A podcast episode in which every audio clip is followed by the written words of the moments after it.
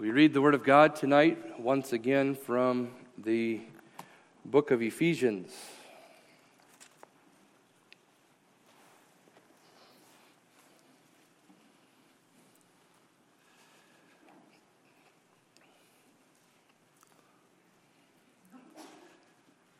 I don't know if it's bravery or experience that makes a minister bold enough to preach on Pentecost, choosing a text from somewhere other than Acts chapter 2. But apparently, Reverend Marcus and myself have one or both of those boldness and experience to preach from Ephesians chapter 1 tonight. I do encourage you, though, if you haven't done that yet today, to read Acts chapter 2 as an individual or as a family.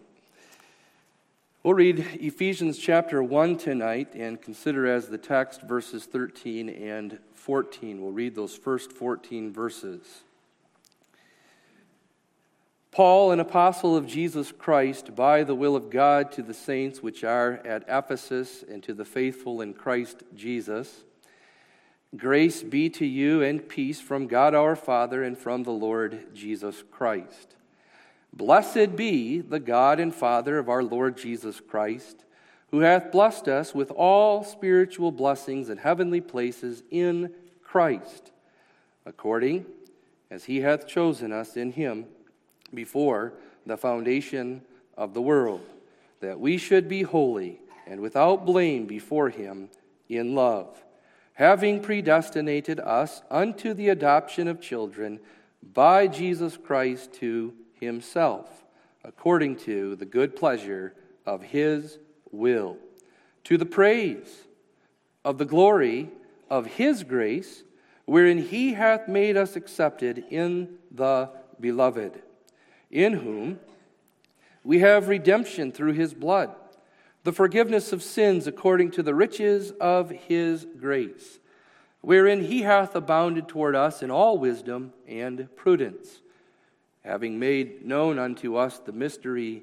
of his will, according to his good pleasure, which he hath purposed in himself, that in the dispensation of the fullness of times he might gather together in one all things in Christ, both which are in heaven and which are on earth, even in him in whom also we have obtained an inheritance, being predestinated according to the purpose of Him who worketh all things after the counsel of His own will, that we should be to the praise of His glory who first trusted in Christ.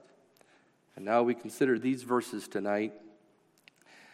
In whom ye also trusted after that ye heard the word of truth the gospel of your salvation, in whom also after that ye believed, ye were sealed with that Holy Spirit of promise, which is the earnest of our inheritance, until the redemption of the pur- purchased possession unto the praise of his glory.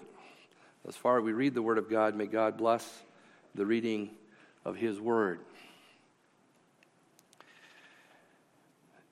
You've witnessed a National Memorial Day recently. Today is an ecclesiastical Memorial Day. That is a bit of a fancy way to say that today is a Memorial Day for the church. Now, there are many reasons for a Memorial Day, but there are two main reasons. And if you think about the National Memorial Day, now I don't intend to spend too much time on this. It's not my intention to promote the National Memorial Day. But if you think about it, there are two main purposes of that day. One is to think about real events, actual events that happened in the past. So you look back at what happened in the past and remember, especially now in the United States of America, the wars the battles that have been fought in the past, the soldiers who fought in those battles, especially the soldiers who gave their lives. look back, remember those soldiers who died on the battlefield. That's the first purpose. Now, secondly, standing here today or living here today, we have to look back in the past and say, now, what does this mean for us today? And maybe during the National Memorial Day, you heard something like this. Those battles in the past were fought to gain and to preserve the liberty, the freedom that we have in the United States of America. Men gave their lives so that you may have this freedom. So today, what you need to do is defend that freedom, hold on to that freedom, live in that freedom, thankful that those men gave their lives that you may have that liberty today. Well, today, we do those two things. As we commemorate what happened in the past, thinking now not about soldiers who fought on behalf of the United States of America to gain earthly liberty for us, but thinking now about things that God has done through Jesus Christ in the past to give us spiritual salvation and liberty. And we think not just of one event, but we really have to think about a chain of events. Really, Pentecost is connected to Christmas. You go back to the birth of Jesus Christ, God sending his Son into human flesh so that he would be like us in all things except sin. And then the next great event would be Good Friday, Jesus' death on the cross. There, the Son of God worked out our salvation, taking away our guilt, earning for us righteousness, so that we might have the right to the forgiveness of sins and eternal life. So we remember Jesus' birth, we remember his death on the cross, and then three days later, his resurrection from the dead. God raised him from the dead as the victor over sin and death.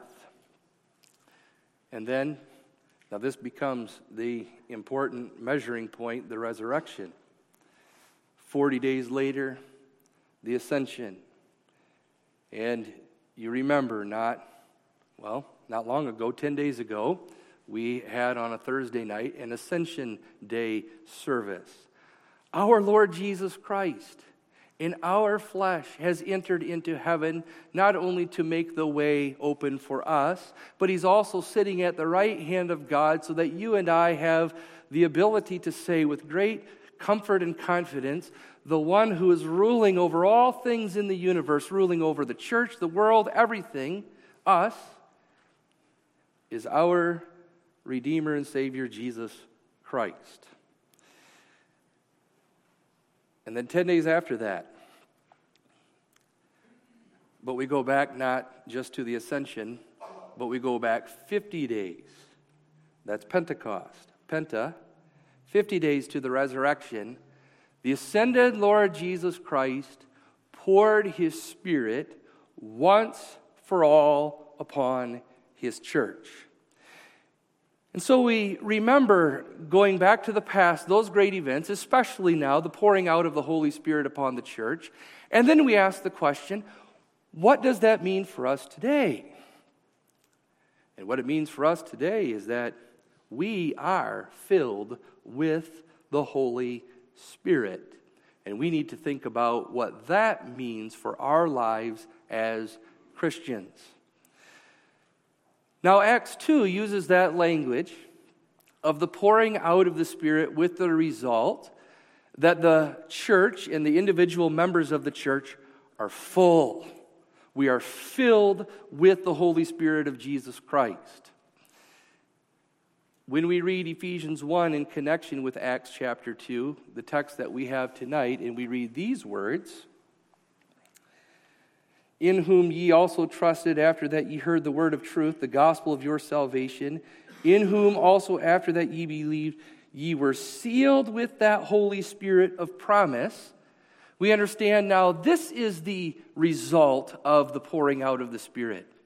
The members of the Ephesian church, and now that's true for you and me tonight in the church of Christ as well, are sealed with the Spirit of Jesus Christ.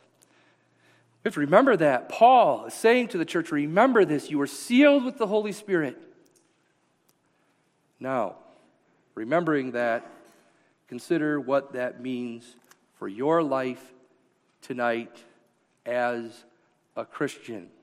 And so I call your attention to this text under the theme, Sealed with the Holy Spirit.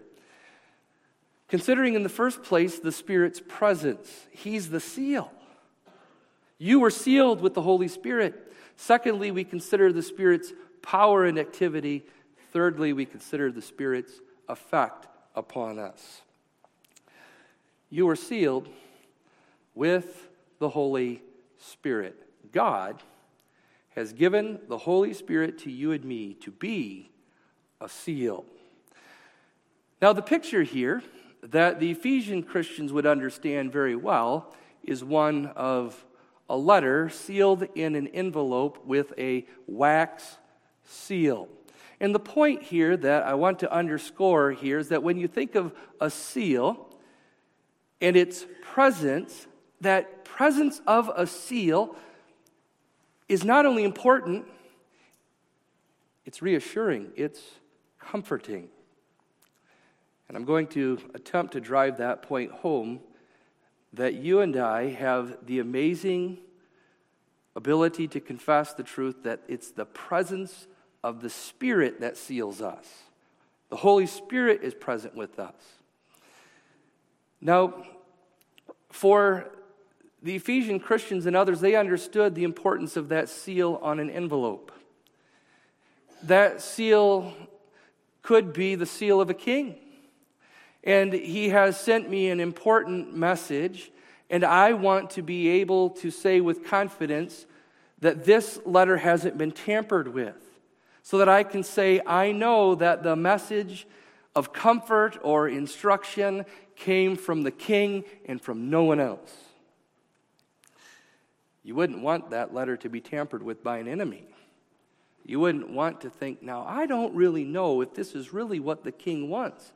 What if I do this thing that the letter tells me to do, but it's, it's the opposite of what the king wants? Maybe it's not likely that any of us would receive a letter from a king, yet we have letters that come in envelopes with seals, not as often as maybe in the past. We use email today.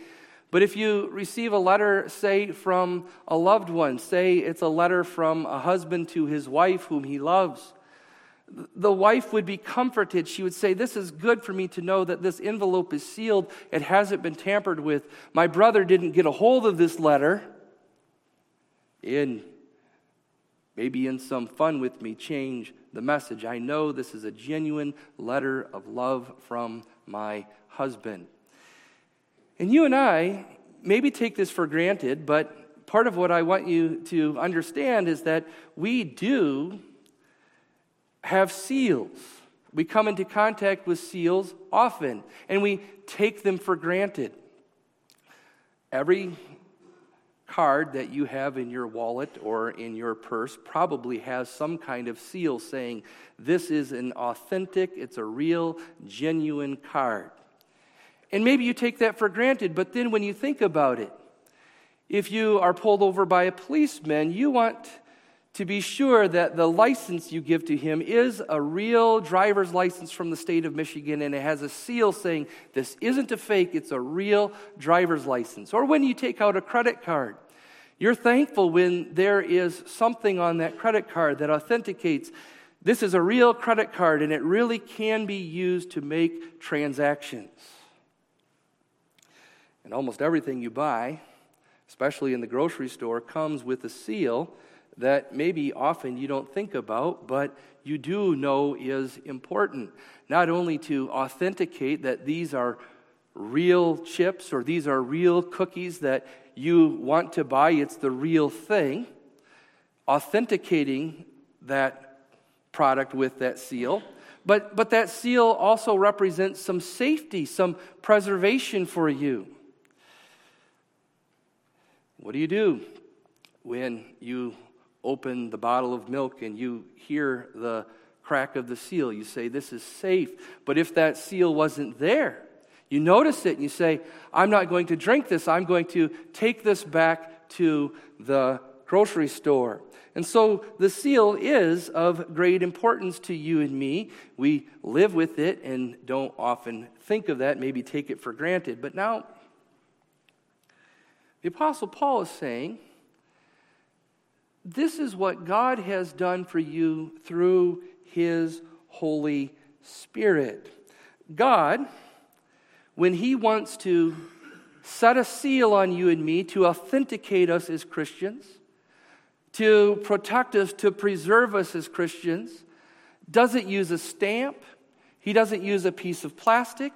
He gives to us his own Holy Spirit, the person of the third person of the Trinity, the Holy Spirit given to the risen, ascended Jesus Christ. He pours that Spirit upon us and says, Now, here's my stamp, here's my seal upon you as a Christian.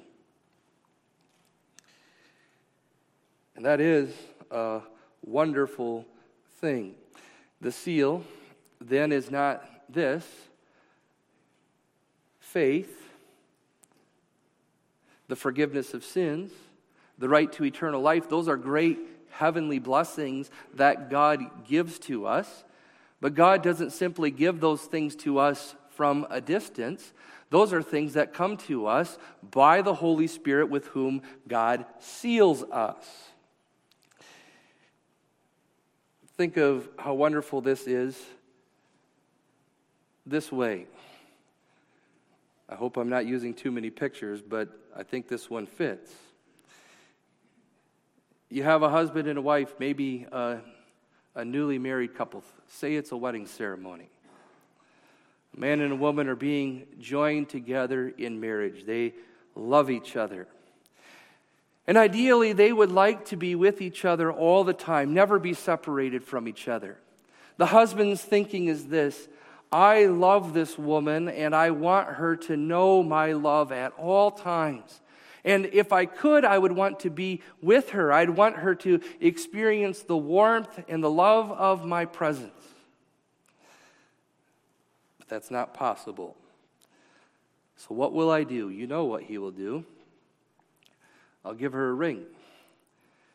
And even though we won't always be together, she will always have this ring on her finger as a symbol of my abiding love and constant faithfulness. This will authenticate it. My, my love is real, and my love is going to persevere. Now, there's something like that that God does for us as Christians. Only God says, This is not good enough for me to give you a piece of metal, a piece of jewelry, or some other thing as a symbol, as a sign to you of my love. But I'm going to give you me. And so that's the wonder of what happens to a Christian is that when God says, I'm going to take up my residence with you, I'm going to do so in such a way that I'm with you all the time. And this is the beauty of the ascension of Jesus Christ into heaven. Maybe, I don't know what sermon was preached here Thursday night, but maybe you recall that the disciples were not so thrilled about Jesus going bodily to heaven. He's leaving us, He's going away from us. But then Jesus said, Now you stay in Jerusalem, and not many days hence, I'm going to give you the promise of the Holy Spirit. And now Paul is saying, This is what's happened in Pentecost. The Holy Spirit of promise has been poured on you by God, so that now you can take 1 Corinthians chapter 3, verse 16, and say, God says, You are the temple of God church, member of the church. You are the house of God, for the Spirit of God dwells in you. So that God is personally present with us, God the Holy Spirit, as the seal of our salvation and participation in Jesus Christ. This seal is important. The Apostle Paul is saying here if you do not have the Holy Spirit, then you don't have faith, you don't have a relationship with Jesus Christ, you're not a Christian. But if you have the Holy Spirit, then you have the proof, the authentication. You are a believer, a Christian, one who belongs to God through Jesus Christ. And then if you think about the beauty of this, the Apostle Paul is speaking here of a seal that is never missing, it's never lost, it's never broken so that it's done away with. That's what happens sometimes with earthly seals. You open it, you break it, there's no more seal. Even a wedding ring can be lost, can be broken. My first wedding band did not survive repairing pallets while I was a seminary student. But what God gives us in the Holy Spirit is this I guarantee, I set a seal on you that guarantees that I will be with you and that you will be mine. You will be a Christian forever. It is true that by our sins we may grieve the Holy Spirit. The Apostle Paul speaks of that in Ephesians chapter 5. It's also true that by our sins, when we stubbornly walk impenitently in the way of sin, we can lose a sense of the Spirit's presence. But that doesn't mean the Spirit ever goes away, He never does. So, with me tonight, let's celebrate this reality in the first place. If you are a believer in Jesus Christ, then God has come to you personally to dwell with you, to seal you with His Holy Spirit. And so the seal is not what the Spirit does, but the Spirit Himself. But now, having considered that, that the Spirit is the seal that God sets upon us when His Spirit dwells in us, then the question is what does the Spirit do? When He comes to us, He dwells in us and seals us as believers. What does the Spirit do? And verse 13 explains that.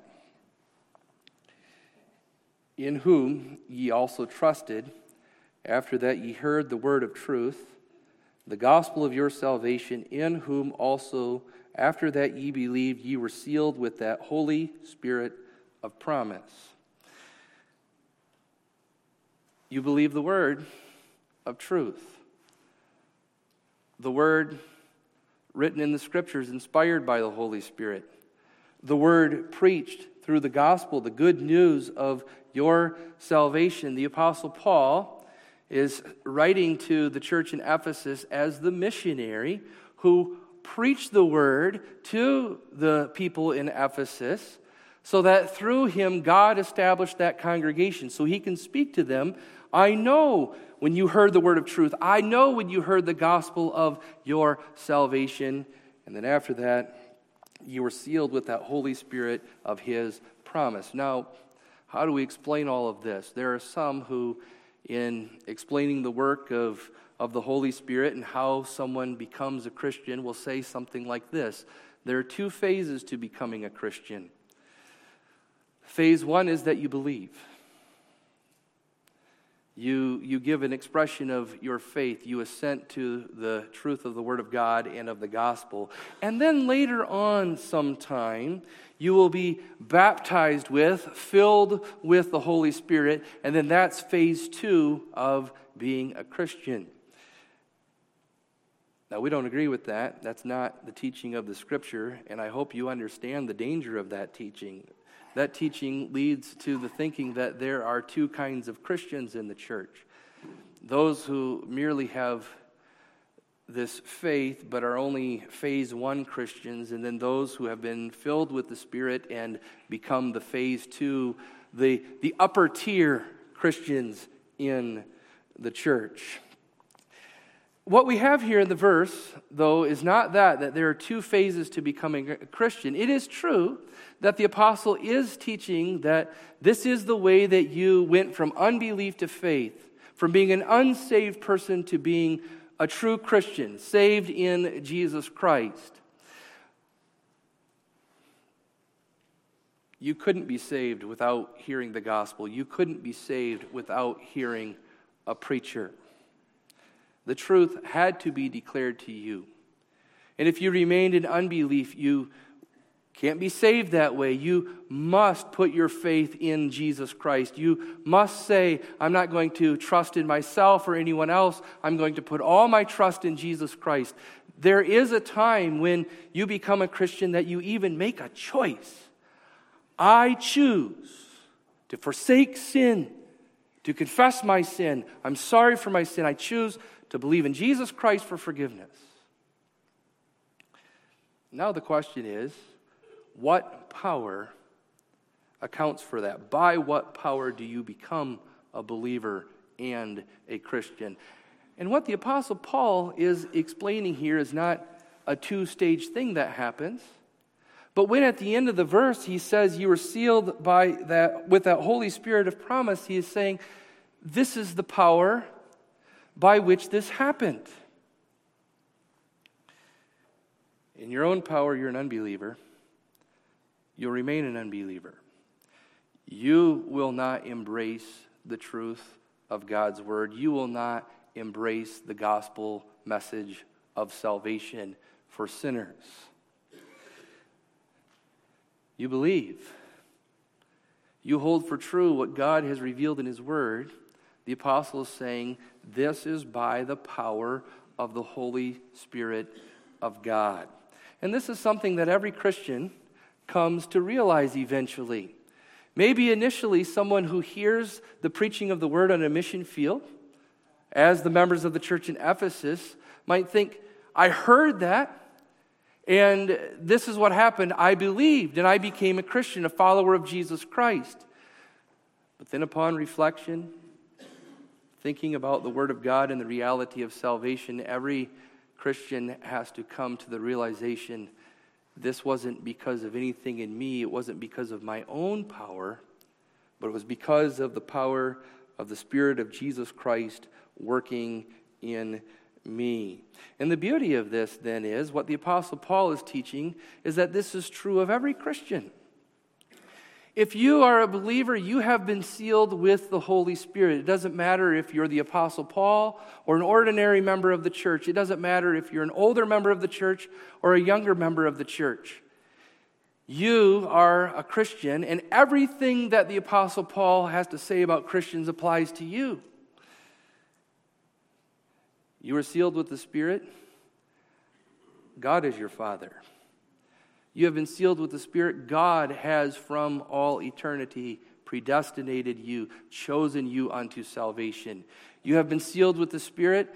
Then you have redemption in the blood of Jesus Christ. You've been sealed with the Spirit. Then you are fully a son or a daughter of God. So the Spirit comes upon us and saves us, attaches us to Christ, makes us Christians. Secondly, we see the power of the Spirit in verse 14, where the apostle speaks of this, the Spirit of promise, which is the earnest of our inheritance until the redemption of the purchased possession unto the praise of his glory. As the seal, the Holy Spirit works as in earnest. Now, generally, in earnest is something you have now, in the present.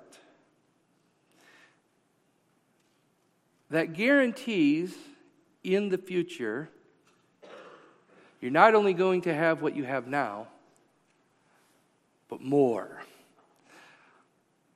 The biblical way to think of it is this now you have a portion. In the future, you're not only going to have more, but you're going to have the fullness. This is not the best illustration, but it helps to make the point, I believe. If in your email you receive a coupon for some store, Best Buy, something like that, you have a coupon in your hand. You can print it off if you want or leave it on your phone. That guarantees that when you go to the store, you're going to be able to purchase that item at a discount. It guarantees that you can do something in the future. Now, another way to illustrate that is to think about a young couple buying a house. When they put the bid in and it's accepted by a realtor, they have to put down a down payment. And when that happens, the down payment does not immediately give them full possession of the house. But that down payment is the earnest, something that is put down now that gives to that couple the ability to say, We know that in the future we're going to have full possession of this house. It's an earnest. But maybe the best illustration that I've used a number of times in the faith congregation is this. In the morning, before children go to school, I know school's over now, before the husband goes off to work, maybe the, the wife and mother is preparing a meal that takes all day to cook. Maybe at some point during the day, there was an opportunity to have a taste of what's going to be the meal later on in the evening.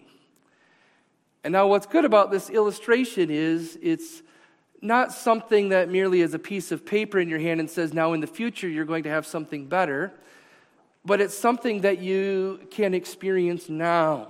You can smell that food. It has the same smell it's going to have later. It has the same taste it's going to have later. You can digest it. You can enjoy experiencing that taste.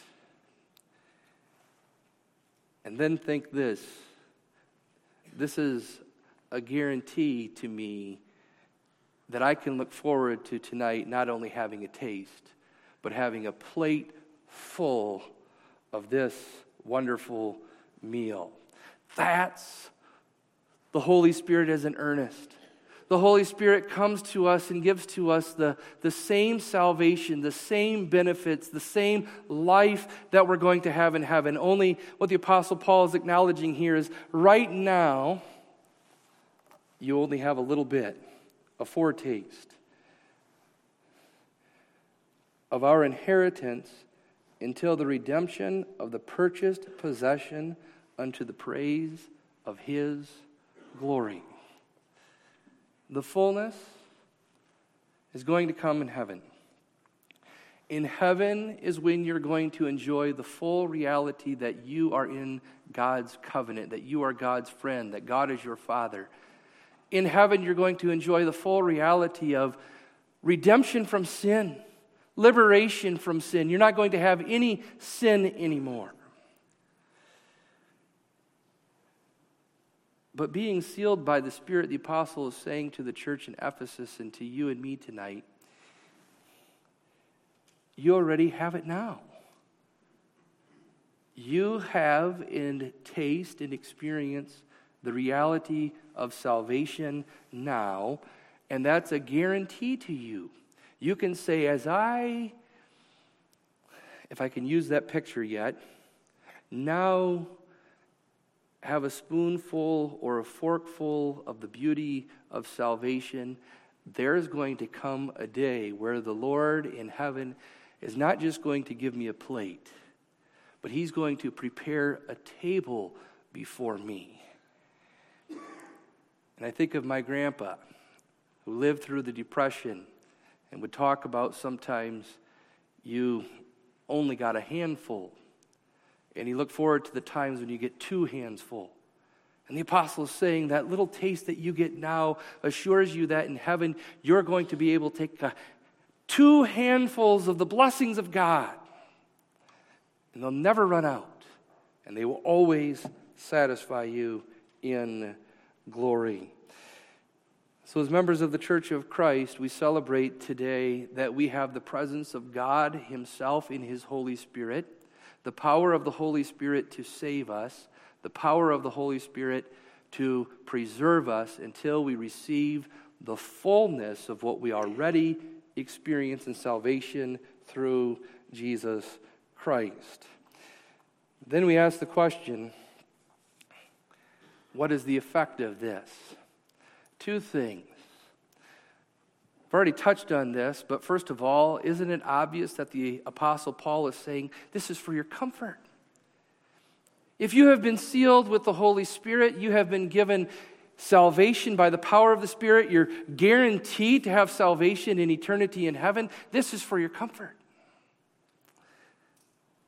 And now this is for your calling to live in holiness. Call your attention there to verse 3, rather, verse 4 which tells us that God has chosen us in Jesus Christ, in Him before the foundation of the world, that we should be holy and without blame before Him in love. And that word holiness refers to being set apart. And that's for our comfort and for our calling. Last illustration, I promise. In the faith congregation, I found that there are young men who are more commonly doing what I thought was kind of falling by the wayside, but what I did as a young boy, collecting sports cards. And many of those sports cards are worthless. They can go in a box. Those of you who are older may remember having collections of sports cards in a Velveeta box. It was just the right size. Those are the cards that you don't mind people looking through. Those are the cards that you don't mind if someone bends them or creases them. But if you have a special card that's special to you, it's valuable to you, you seal it up. You put it in a piece of plastic. And if you are fortunate enough to have many of those special cards, you even have an album where you seal up those cards. Those are special cards. Now, the truth and this is sobering, is that the Lord does not save every single human being. There are many that the Lord does not seal with His Spirit, He does not redeem through Christ. He's going to cast them away, as has happened to many of the worthless sports cards that I collected. But what the Apostle Paul is saying now, the Lord has set his seal on you. You are special to him, not now because of what you have done. That's where that illustration fails. Why do you put a sports card aside and say, This one is special and of value to me? It's because of the accomplishments of that man, say in baseball. He has a high batting average. He's hit many home runs. He has done enough for me to say, I treasure this card. The Lord doesn't do that to you and me. He doesn't say, I see in you something that makes you worthy of my love. You, you have done enough for me to set you aside and say, You're valuable to me. No. It's because I chose you in love and because I have redeemed you through Jesus Christ because of what he has done. You are set aside forever. There's comfort. I've sealed you and set you apart by my Spirit. But now, having set you apart, I own you. I own you. That's what a seal indicates often ownership. You belong to me. You don't belong to the world. You don't belong to the devil. You don't belong to you. You don't belong to sinful flesh. You belong to me. You belong to my church. You belong to the body of Christ. And I've set you apart that you may give evidence of that by living a holy life.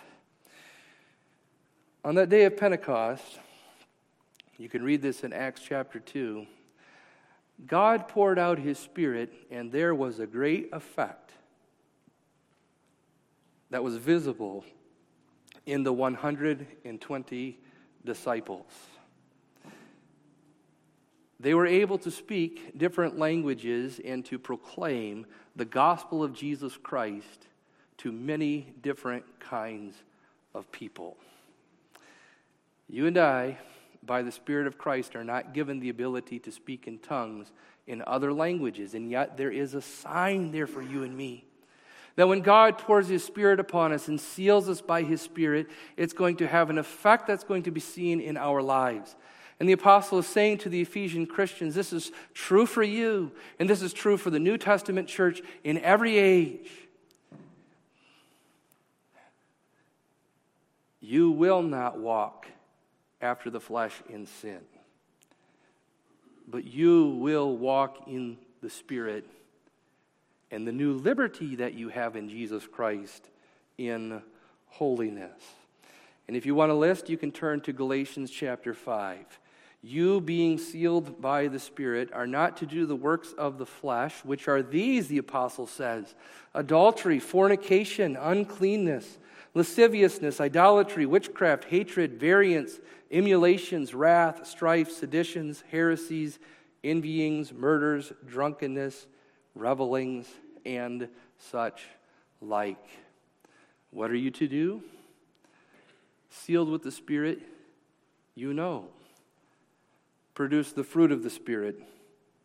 Galatians 5, verses 22 and 23. Love, joy, peace, long suffering, gentleness, goodness, faith, meekness, temperance. This is why we look back to what God has done through Christ, especially in pouring out His Spirit upon us to seal us with the Spirit to be able to say today, now, I must live by the Spirit in holiness before God. May God make it so. Amen. Father in heaven, we remember the outpouring of thy Spirit, the presence of thy Spirit, the power of thy Spirit and the comfort and the calling that we receive from Thee. Lord, by Thy Spirit, strengthen our faith and cause us to grow in holiness, that we may give evidence that we are sealed by the Spirit of Jesus Christ. In His name we pray. Amen.